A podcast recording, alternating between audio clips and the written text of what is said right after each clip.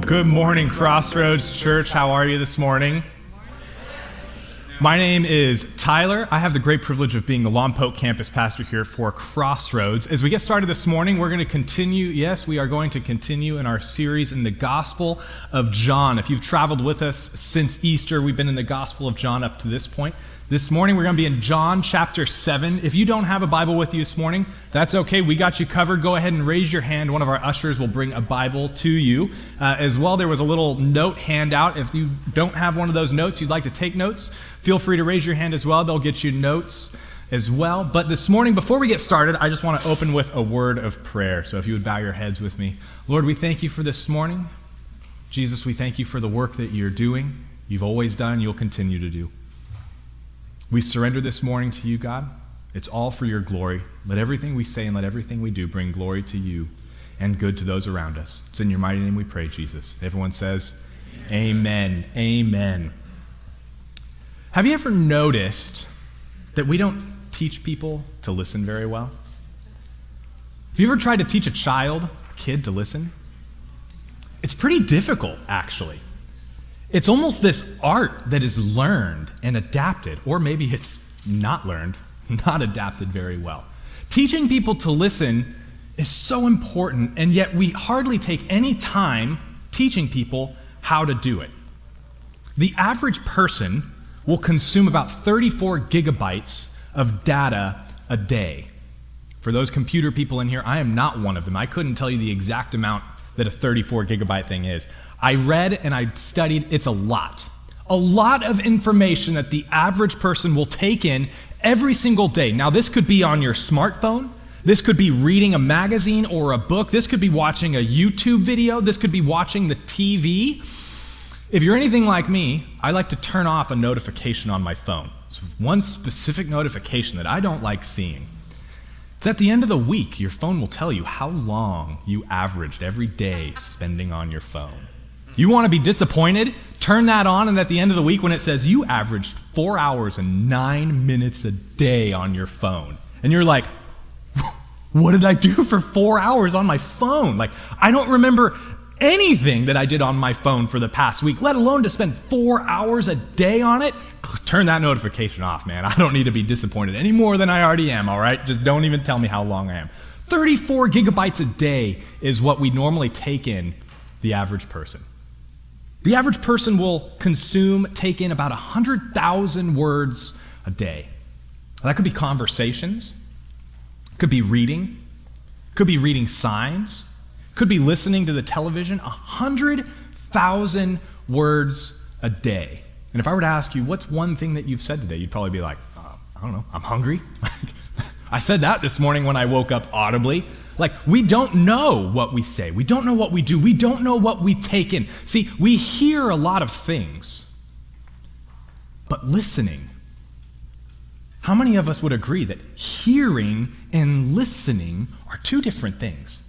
See, I hear a lot every single day.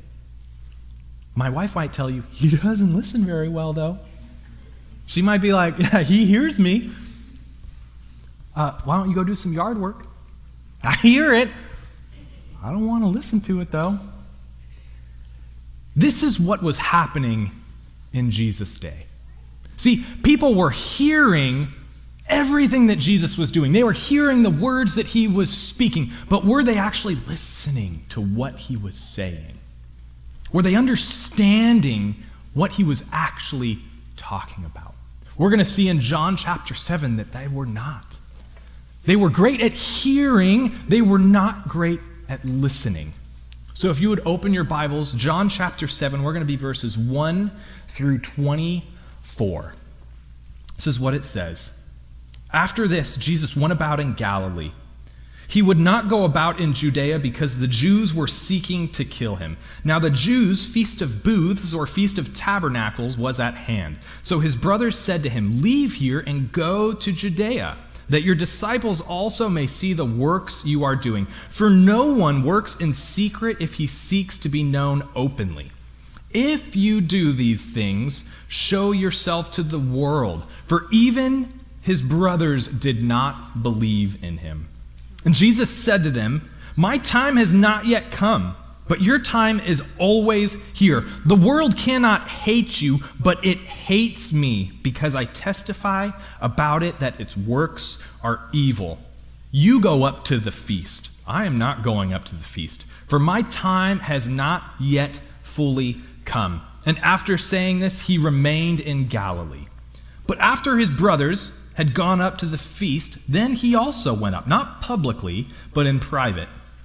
The Jews were seeking for him, were looking for him at the feast, saying, Where is he? And there was much muttering about him among the people. While some said, He is a good man, others said, No, he is leading people astray. Yet for fear of the Jews, no one spoke openly of him. And about the middle of the feast, verse 14, Jesus went up into the temple and began teaching. The Jews therefore marveled, saying, How is it that this man has learning when he's never studied? And Jesus answered them, My teaching is not mine, but him who sent me.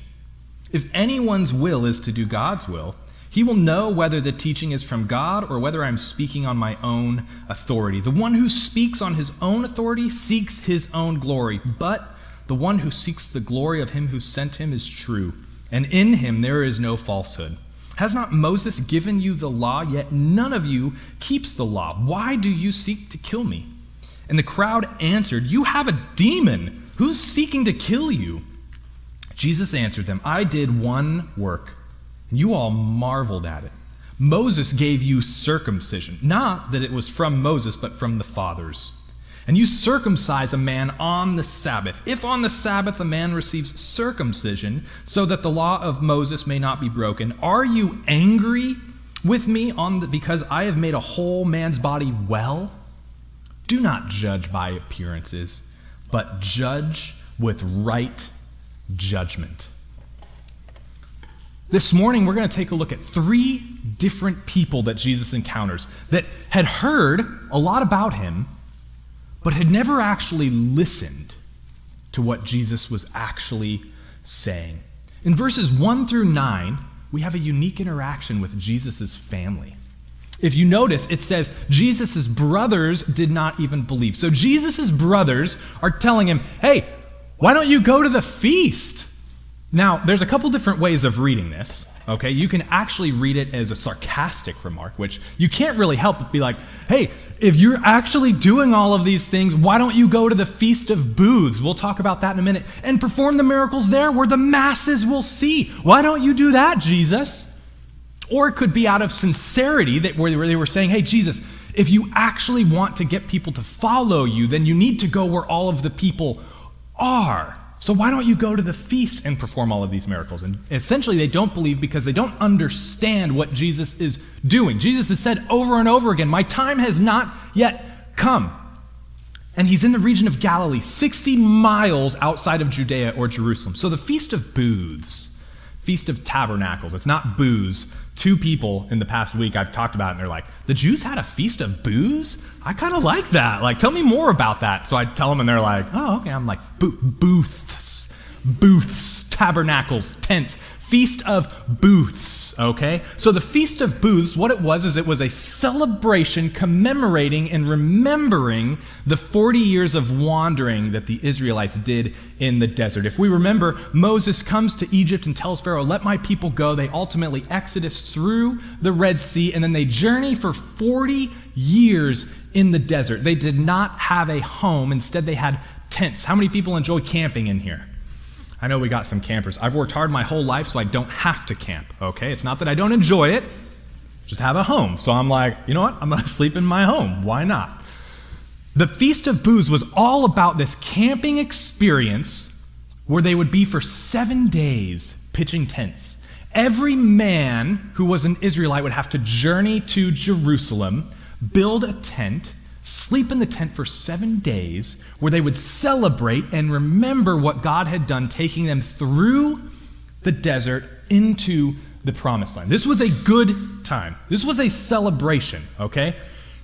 How many of you ever been to a fair? Lompoc, we got the Flower Festival. That's ghetto, okay? I'm sorry if you plan it.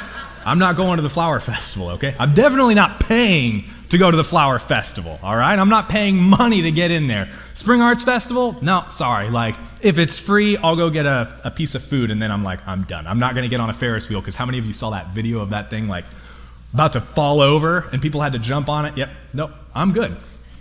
You in Buellton in the Valley, I don't even think you have a fair, do you? Like, you don't have rides and stuff like that over here? I'm from Lompoc, so I don't know. I don't think so, huh? Sorry. But there is a good fair locally. I don't know if anyone agrees with me. The Paso Robles Mid State Fair. That's a good time. Now, I'll travel the hour and a half to go up to the Mid State Fair. I'll pay money to go in, I'll eat some food, I'll have some drinks, and then I go and I see all these animals and all of these people camping in their motorhomes for days with these animals. And my buddy, he trims the cows and like makes them look pretty, I guess. I don't know. I don't understand. But I'll tell you, when I'm there and I'm seeing this, I go, I want to, I want to do that. Like, I want to be a cowboy. Let me get a cowboy hat and hang out with you guys. Because this looks like fun. This is a celebration. This is a time where we hang out and we build community and fellowship. That's what the Feast of Booths is. The Feast of Booths was something, if you weren't allowed to be in there, you were like, man, I wish I could do that with the Jews. It looks like so much fun. This is what was happening, and his brothers are saying, hey, why don't you go where all of the Jews are going to be and perform the miracles there? Don't do it outside of Galilee. There's no one here. That's like us doing things amazing in Buellton, and then it's like, well, hey, if it's going to be amazing, go to LA where all the people are. Why do you think people travel to big cities? because of the amount of people that's there. If you want to have a successful business, it's like, well, go do it where a bunch of people are. You don't do it in a small town like Lompoc or Buellton. That's what people will say. And Jesus was like, wait a minute. You've been hearing, but you haven't been listening. You don't understand what I've been doing and saying. You're not fully understanding. And now, when it says Jesus' brothers, okay, Jesus actually had brothers and sisters. Jesus was born a virgin, the scriptures tell us, the Immaculate Conception. And now some people will say that Jesus was forever virgin. Forever a virgin. That creates problems because the Gospels, other Gospels, and Mark and Luke tell us that Jesus actually had brothers and sisters. So is there one Immaculate Conception or is there like a whole bunch? Like, I'll tell you, there was one. Jesus was the only one that was an immaculate conception, born without a man. So Jesus' brothers begin telling him, hey, you need to do this. You need to go where all of the people are. See, Jesus was surrounded by people that were hearing what he was doing, but they weren't listening well. This morning, as we continue, let's listen to what Jesus says. It will be challenging. At times it'll be difficult, but we journey together through the scriptures to better discover who Jesus is. So his family struggle with this. They don't understand. They haven't fully listened to what he's saying. Now, what's interesting is the Jews, we've talked about how they were an oppressed people. We look throughout history, the Jews have faced massive amounts of persecution and oppression. I don't know if anyone grew up in a friends group. Uh, when I was in elementary school, I was not a cool kid, okay? Not a cool kid. We would have a little group of friends, all right? It was funny how, even in a group of not cool kids, there was still one kid that really wasn't cool. And even the not cool kids would pick on the one that really wasn't cool. And then you can maybe integrate up and be like, oh, I've kind of leveled up a little bit in the society structure. And yet, still, there will be someone that gets made fun of, picked on. The oppressed often are the oppressors, always. It's funny how we have Jesus here, his brothers, okay? They're already oppressed people as the Jews. They're carpenters by trade. They are not very high in the society structure of Judaism. And here they are mocking him, making fun of him. Jesus, why don't you do this? You need to do this if you're actually performing all of these things that you say and that we've seen. If you actually want to become famous and have followers, then why don't you go with us to the Feast of Booths? Why don't you show your disciples who you actually are? And Jesus' response cuts to the heart. The world cannot hate you, it hates me. Because I tell of the evil that it does.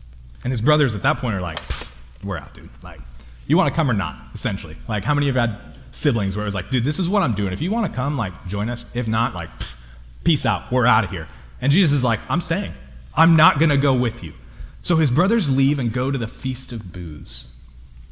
Verses 10 But after his brothers had gone up to the feast, then he also went, not publicly, but in private. Private, okay? Now, Jesus's, where he was in Galilee, was about 60 miles from Judea, Jerusalem.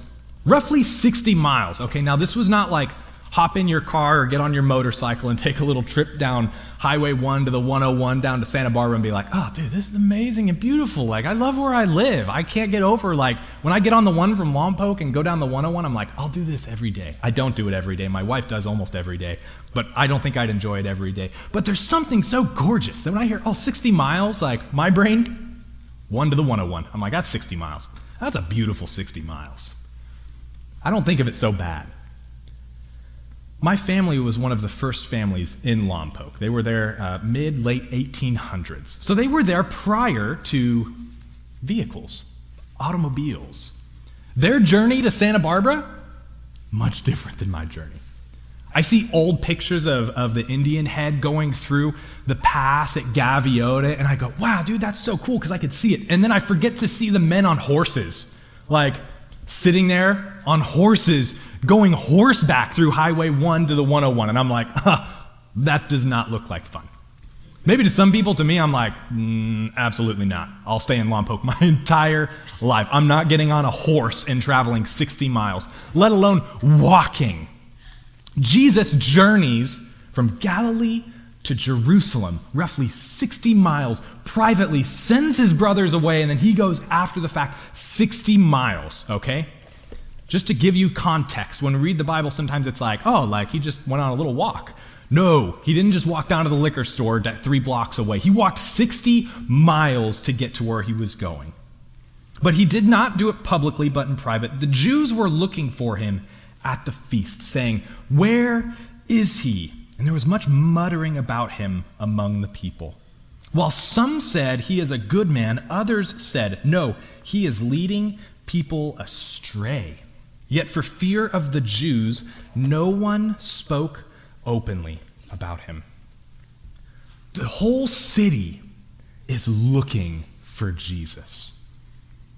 The Jews are looking for Jesus to kill him. Why are they doing this? If we remember a couple weeks ago, the pool of Bethesda, Jesus goes to the pool of Bethesda, and there there's a multitude of people lying lame on mats, and Jesus walks up to one, I'm going to paraphrase, walks up to one and says, Hey, do you want to be made well? And the dude's like, oh, I don't know, dude, like, I've been laying here, like, no one will put me in there, like, then someone else goes in front of me, like, I don't, I don't know. And then Jesus is like, makes him well. Pick up your mat and walk. The dude picks up his mat, starts walking into the temple where someone from the Jews sees him and goes, What are you doing? Put that mat down. Don't you know what day it is? Who gave you the authority to do this? What's the man do? Ah, well, I don't know. Like, I, just, I was at the pool. Dude asked if I want to be made well. I was like, well, I don't know, dude. Like, he told me pick it up and walk. And then he sees Jesus down the road, right? Later on, he sees Jesus and he goes, That's the dude. It's him, not me. He did it. And ever since that point, the scripture tells us the Jews were persecuting him, looking for an opportunity to kill him. This is why the Jews are seeking to kill him. Not because he healed someone, but because of the day that he chose to heal him on. This is why the Jews have a problem. While the crowds are going, Where's Jesus? Like, dude, I heard about this guy six months ago. Okay, six months have passed since last week when Pastor Joe talked about the feeding of the 5,000. The Passover feast to Feast of Booths was roughly about six months. If you want to know what happened in between those six months, the other gospels account for some of what Jesus did. But again, John isn't worried about what's already been written. He wants to make sure nothing gets left out. So the people are muttering, like, oh man, like, six months ago, dude, I heard about this Jesus guy. Fed 5,000 people with like a couple fish, a loaf of bread from a little boy's lunch. Like, and everyone not just ate, they were ate to their fill. They were full. And then the next day he said, like, you need to eat my body and drink my blood, but I'm, I'm not worried about that. I'm, do you know that he fed 5,000 men?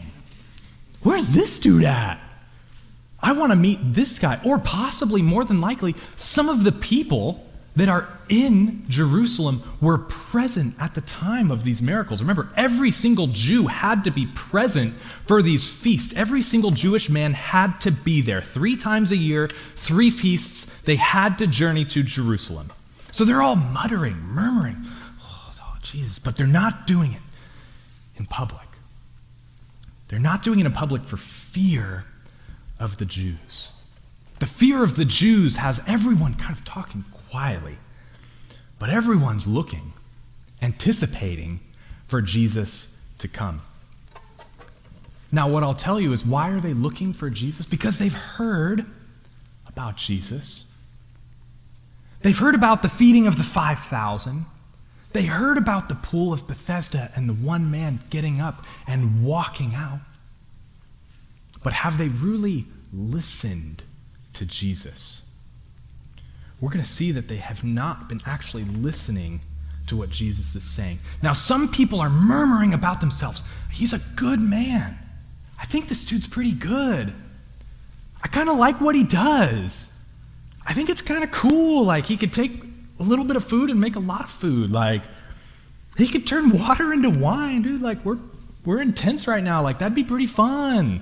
Maybe this guy should show up. They're all murmuring, and then some people are murmuring, saying, This man is leading people astray. What he's telling people is false, and he's taking them somewhere where they're not supposed to go. See, this debate and this argument has been made all throughout history of who was Jesus. Now, some people will say, oh, Jesus was a good man. Some people say he's a good moral teacher. Some people say the lessons that he taught are good, but his claims to be the Son of God, I mean, that's kind of. That's kind of crazy. That's not really true, but we like to think of like maybe peace and oh, the, the social gospel, feeding a bunch of people. Like, those are good, but God, like, oh, uh, probably not. This article has, or this argument has been made all throughout history, and the author C.S. Lewis writes something in a book that's so profound about the decision that we have as Jesus followers, about who Jesus is. This is what he says I'm trying to prevent anyone from saying the really foolish thing that people often say about Jesus. They say, I'm ready to accept Jesus as a great moral teacher, but I don't accept his claim to be God. This is the only thing that we cannot and must not say. A man who was merely a man and said the sort of things that Jesus said would not be a great moral teacher. He would either be a lunatic on the level with a man who says he is a poached egg, or else he would be the devil of hell.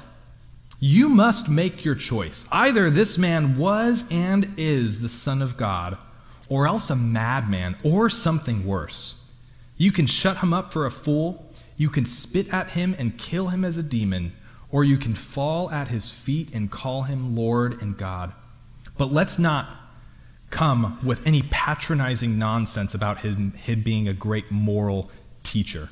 He has not left that open for us, and he did not intend to. We have to decide who Jesus is. Now, oftentimes people think of this just when they get saved at the point of conversion of, okay, I've decided that He is now Lord of my life. But if we're actually honest, sometimes I have to make that decision every single day. When I open the Bible, sometimes I read things in it that I go, whoa, that's that's hard. Jesus, this teaching isn't, isn't what I would teach.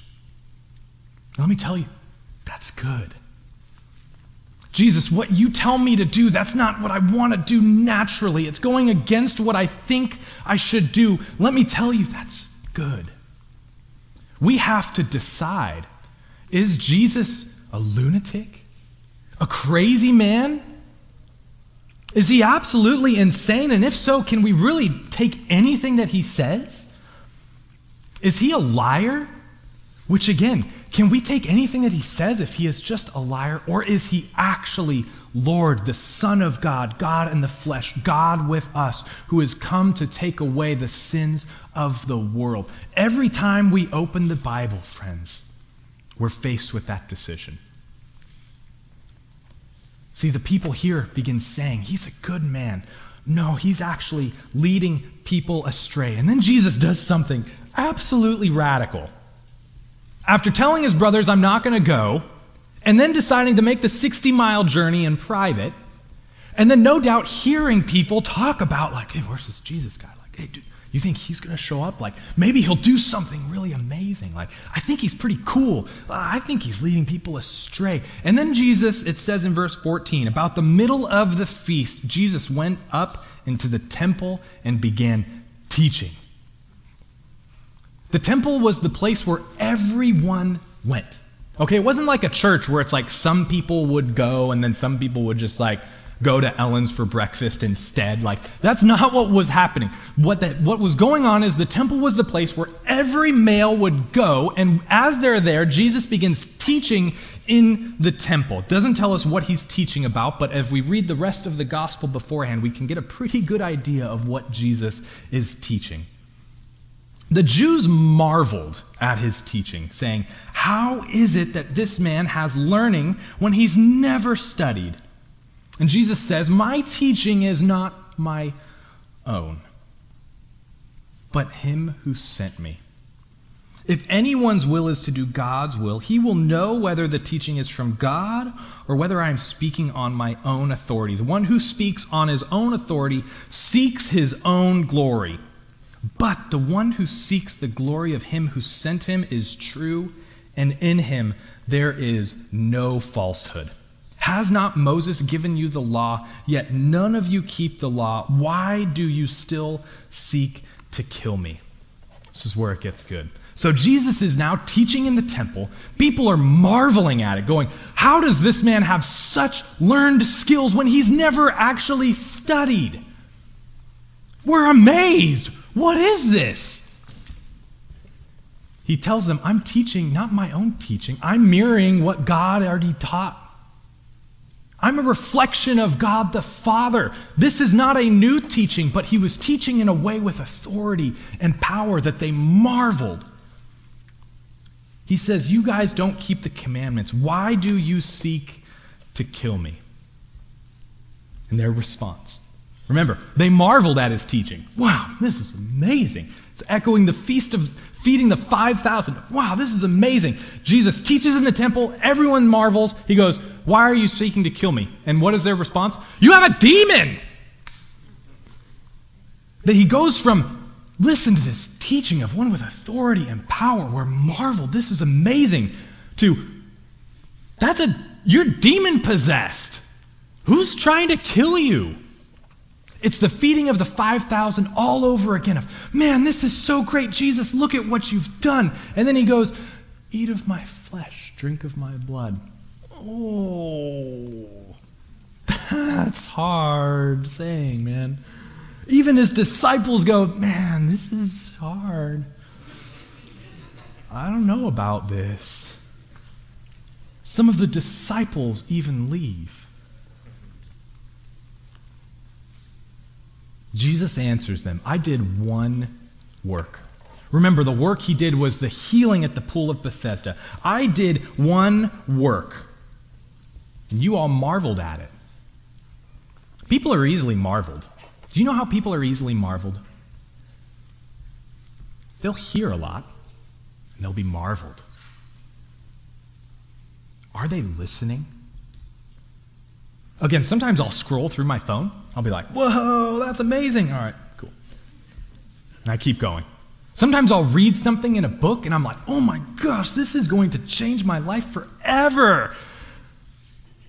And then I keep reading and I'm like, wait, what was that? Like, where did I read that? That was going to change my life forever. And now I can't even remember. I can't even remember what book I read it in, let alone where it was in the book. See, we're easily marveled sometimes because we're just hearing so much. But are we actually listening? They marvel at the miracles, they marvel at his teachings. And then Jesus takes another turn. Verses 22 Moses gave you circumcision. I did one work, I healed a man. Moses gave you circumcision. You can say that's a that's a sharp turn. Not that it's from Moses, but from the fathers, and you circumcise a man on the Sabbath. Oh, so now we're going to see how Jesus is connecting these dots. You heal, you circumcise a man on the Sabbath so that the law of Moses may not be broken. Are you angry with me because on the Sabbath I made a whole man's body well? Do not judge by appearances, but judge with right judgment. See, Jesus begins saying, hey, wait a minute. You're trying your best to uphold the law of Moses, okay? God did set out a Sabbath. Now, it's important to remember in Genesis, when God Sabbaths for the first time, Adam and Eve are created on the sixth day, and on the seventh day, God rested and there was a Sabbath. The first day that Adam and Eve ever enjoyed with God was a day where there was no work. What a beautiful thing. This wasn't because God was tired or exhausted or needed a break, but he was modeling for Adam and Eve the importance of resting with God. Now, this was not rest in the garden where it was like, okay, we're going to be far from God. I'm going to, I'm going to take a moment and breathe a little bit. No, this was time with the Creator God that they enjoyed. It's intentional.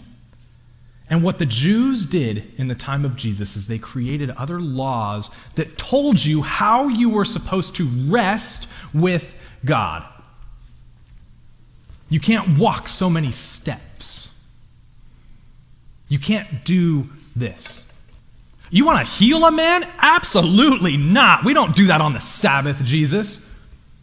But we can circumcise on the Sabbath.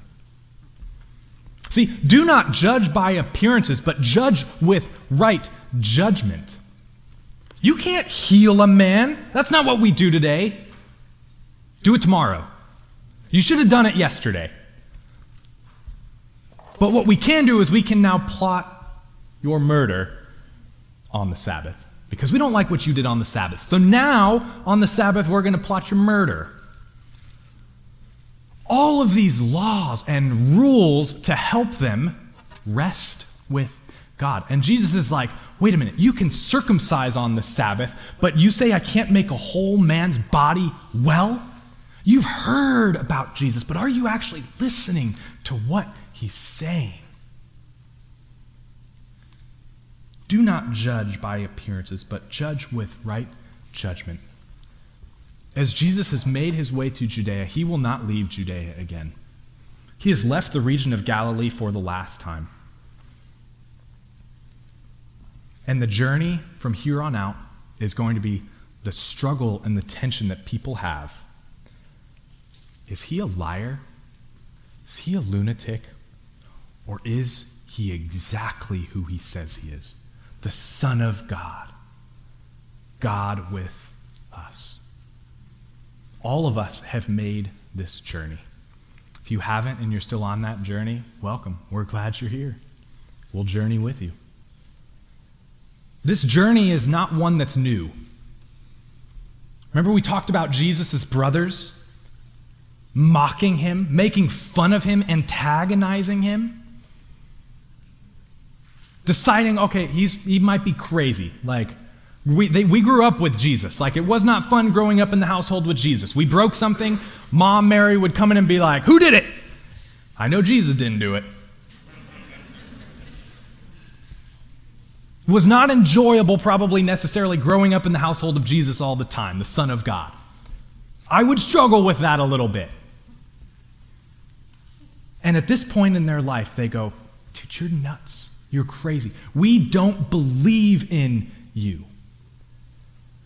But if you trace the brothers of Jesus and the journey that they make, one of his brothers was James, who authored the book of James, the epistle of James. And in Acts, we find out that James is actually the lead apostle that is in charge of the whole Jerusalem council. Okay? He had high authority in the church. Now, I would argue it's not just because he was the brother of Jesus or half brother of Jesus. I would argue it's probably because he spent a lot of time with Jesus. Now, he maybe didn't always understand Jesus, but if we're looking at someone who spent the most time with Jesus, James was probably it. And thinking back, as he's recognized Jesus is exactly who he says he is. He is God with us, the God who came to save the sins of the world by dying on the cross and raising on the third day. That's not just my brother, that is my Savior. And thinking back of growing up with Jesus, thinking back before Jesus started his ministry, someone who had spent time with Jesus was James. See, I've been around a lot of people that know a lot about Jesus, don't actually know Jesus. One of my biggest fears is that I can stand up here and tell Jesus stories, talk about Jesus. But did I spend time with Jesus this week? See, James was someone that spent time with Jesus and is the leader of the Jerusalem council. Jude was another one of his brother, or Justus, and he went on to author the Epistle of Jude. He had made the determination man, he was not just my brother, he wasn't crazy. Everything he did had a purpose. He was listening to God the Father. He was not a liar, he was not a lunatic, but he was Lord, and he is Lord of my life. They went from being mock, they went from mocking Jesus to being martyred for Jesus. Both of them dying for their faith in Jesus. Now remember, this isn't faith in Jesus, the Savior of the world necessarily. This is, I am dying for my faith in Jesus, who was my brother. I'm so assured that He is exactly who He says He is, that I'm willing to die Every day, we have the decision to determine are we going to make Jesus a liar? Are we going to decide he's a lunatic? Or is he going to be Lord of our lives, guiding and directing every single step that we make? Will you bow your heads with me? Lord, we thank you for your word. We thank you for your life. We thank you for everything that you did, Jesus. Your teaching was not your own, but it was the Father's. And you mirrored and reflected exactly what the Father wanted you. You showed us the heart of the Father, gentle and lowly in spirit. God, help us to make the decision and understand that we have the decision every day as we read the scriptures, as we encounter you, to decide whether we're going to make you a liar, a lunatic, or whether we will submit to the kingship of Jesus and say, You are my Lord. Lord, we surrender everything to you. We say what the disciples say you have the words of life.